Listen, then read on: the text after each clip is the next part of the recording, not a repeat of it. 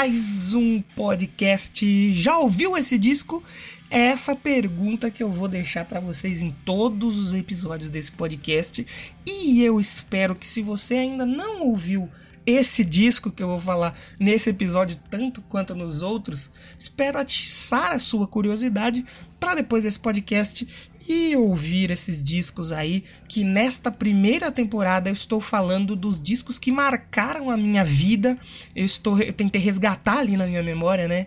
Discos que estiveram em momentos importantes comigo, que me ajudaram a formar minha ajudaram na minha formação musical de alguma, de alguma maneira, né?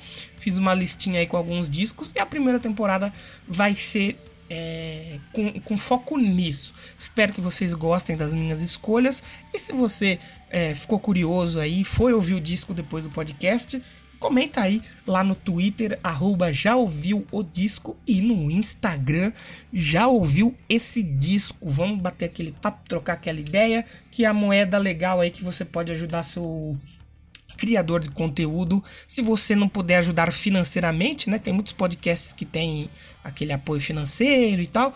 Você pode ajudar pelo menos dando feedback que os criadores de conteúdo ficam muito felizes. Um comentário, um retweet, uma curtida já ajuda muito a gente. No episódio passado, eu falei sobre o álbum A Live 3 do Kiss e eu disse: vai ter Kiss de novo aqui no próximo episódio. E como você deve ter visto aí no título, na capa já, você aí que ouve nas diversas plataformas de podcast, hoje o Kiss está de volta aqui e eu vou falar de um álbum lá de 1998, o Psycho Circles, um álbum especial, muito especial para mim, muito especial. E o que eu te pergunto, meu amigo, você já sabe, já estão sete episódios já, você já deve ter decorado. Já ouviu esse disco?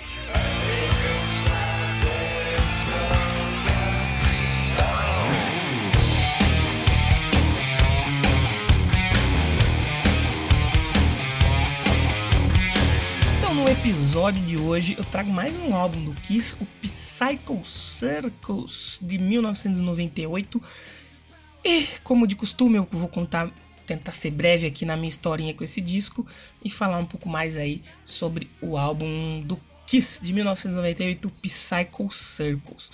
Como eu falei lá no programa passado sobre o Alive 3, é, eu fiquei muito. É, como eu posso. Eu fui fiquei bem marcado, né? Quando eu vi alguns discos original da, original da banda, lá na casa do meu amigo Diego, e aquelas maquiagens, eles pareciam super-heróis, uma coisa de quadrinho assim. Eu fiquei muito.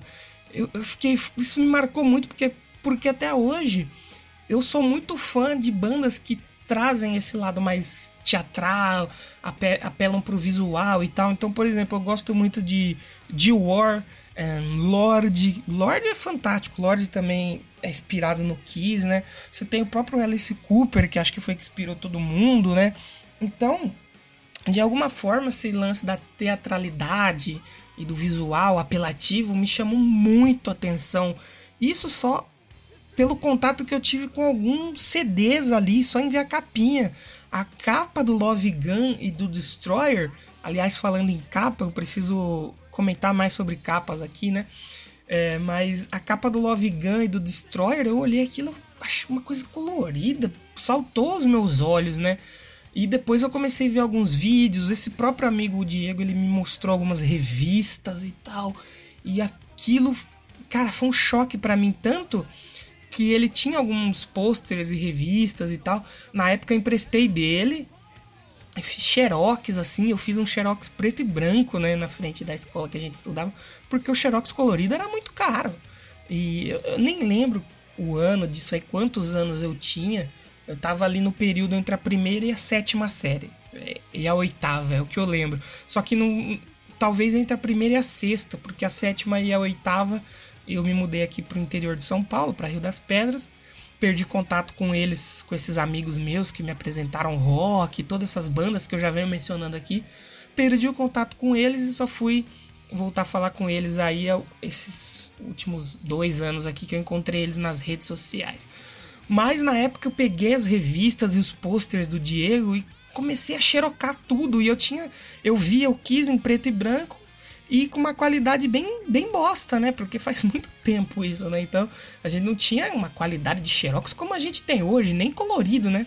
E eu continuei com isso por anos, porque eu lembro que depois eu, quando eu já me mudei aqui para Rio das Pedras, eu encontrei alguns tourbooks do Kiss na internet para download, eu baixei, imprimi tudo em já em imagem colorida, mas era o jeito que a gente tinha para ver a banda, porque não para você jovem aí que não sabe, a internet ela não era tão popular assim 15 anos atrás, 15, talvez 17 anos atrás, eu não me lembro certo, ao certo.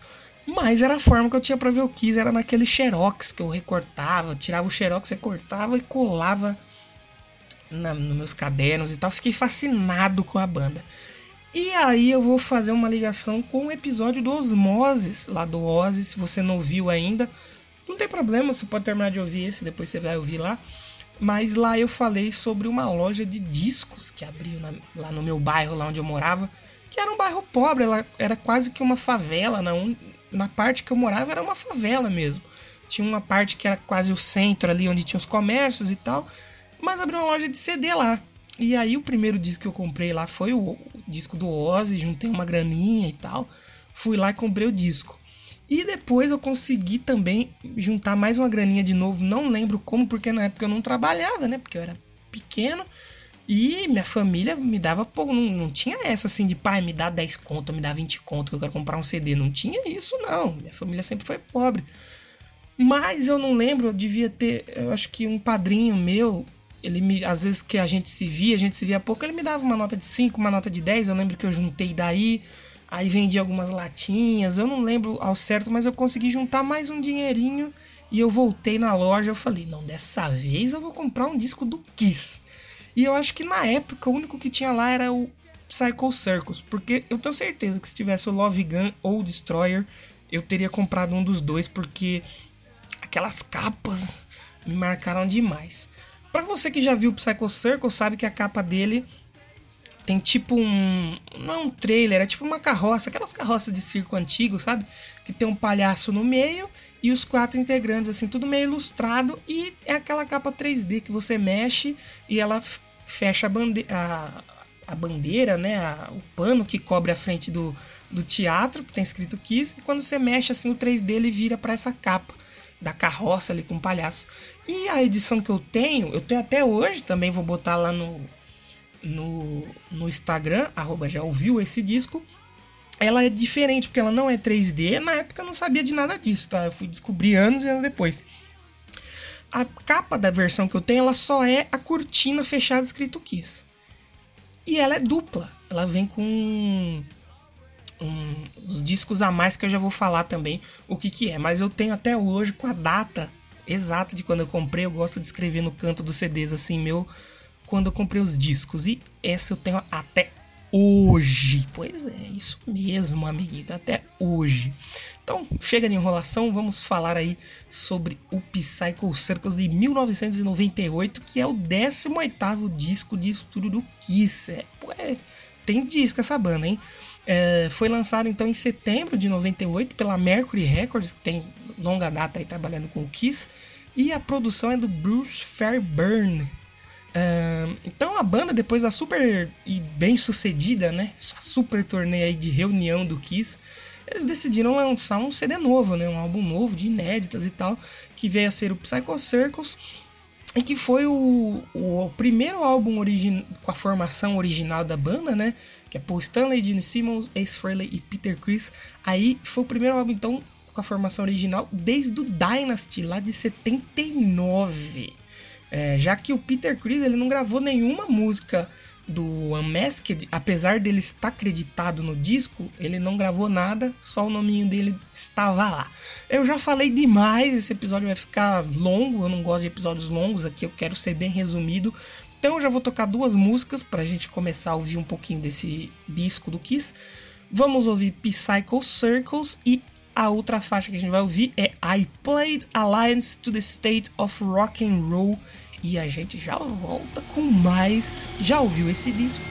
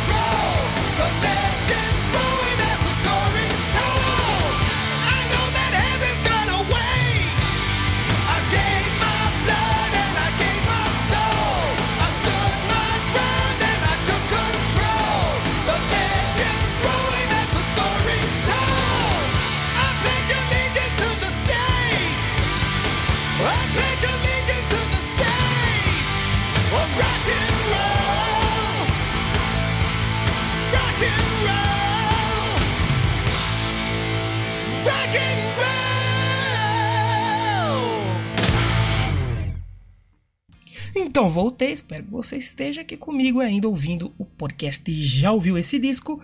Diz aí pra mim, você já ouviu esse disco do Kiss? Não esquece de deixar esse feedback pra gente. E se você não ouviu, espero que você fique curioso para ouvir ele depois deste episódio.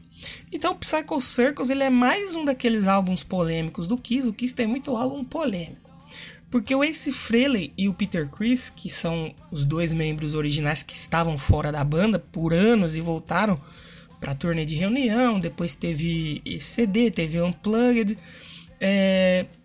O Peter Chris e o Ace Frehley, ele recebem os créditos aí pelo, pelas gravações e tal, mas eles participaram muito pouco nesse disco aí devido aos seus vícios e brigas internas com os membros aí também originais, fundadores, o Paul Stanley e o Gene Simmons. É, tanto que o guitarrista Bruce Kulick, aí que estava na banda, até esse retorno da formação original, ele tem participação nesse disco. Assim como o Tommy Taylor, que é o guitarrista que tá hoje no Kiss, que já tá aí mais de, acho que, se eu não me engano, ele tá mais de 15 anos já no Kiss. Posso estar errado, mas é alguma coisa assim, ele já, tá, já passou uma década no Kiss.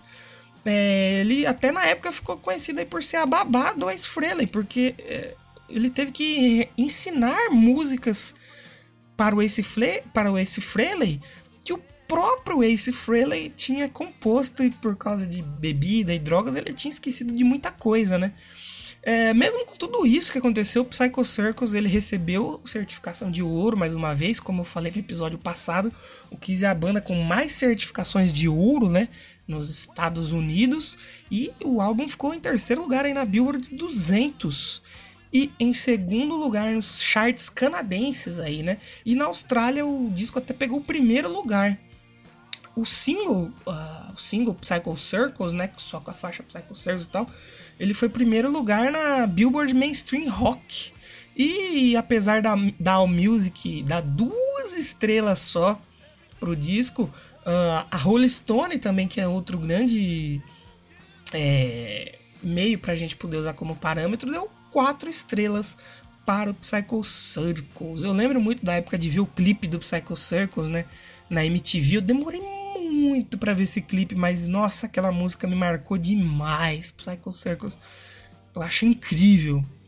O Psycho Circle então gerou bastante frutos aí pra banda, como por exemplo, um jogo para PC e Dreamcast. Era um jogo aí no formato do Doom e do Duke Nukem. Eu lembro muito bem, eu fui jogar esse, esse joguinho aí anos e anos depois e assim, você sabe, né? É bem, é bem defasado e tal. Mas para quem é fã da banda, vale a pena ter o contato.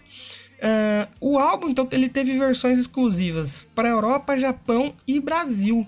Vinha uma versão que vinha com um disco a mais, contendo faixas ao vivo, que é o disco que eu falei lá no início, que foi o disco que eu comprei.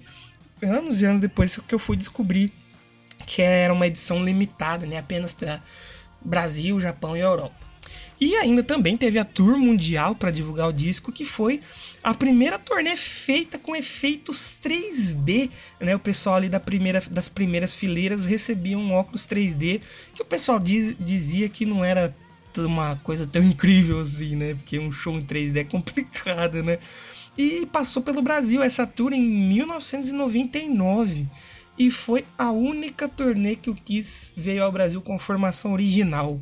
Eu já vi o Kiss um, ao vivo duas vezes e eu digo, eu trocaria tudo que eu vi para ter visto esta passagem deles com a formação original aqui pelo Brasil, porque eu sou muito fã da formação original e eu queria muito ter visto, mas infelizmente em 99 eu não tinha nem noção ainda do que era Kiss, né, para falar a real.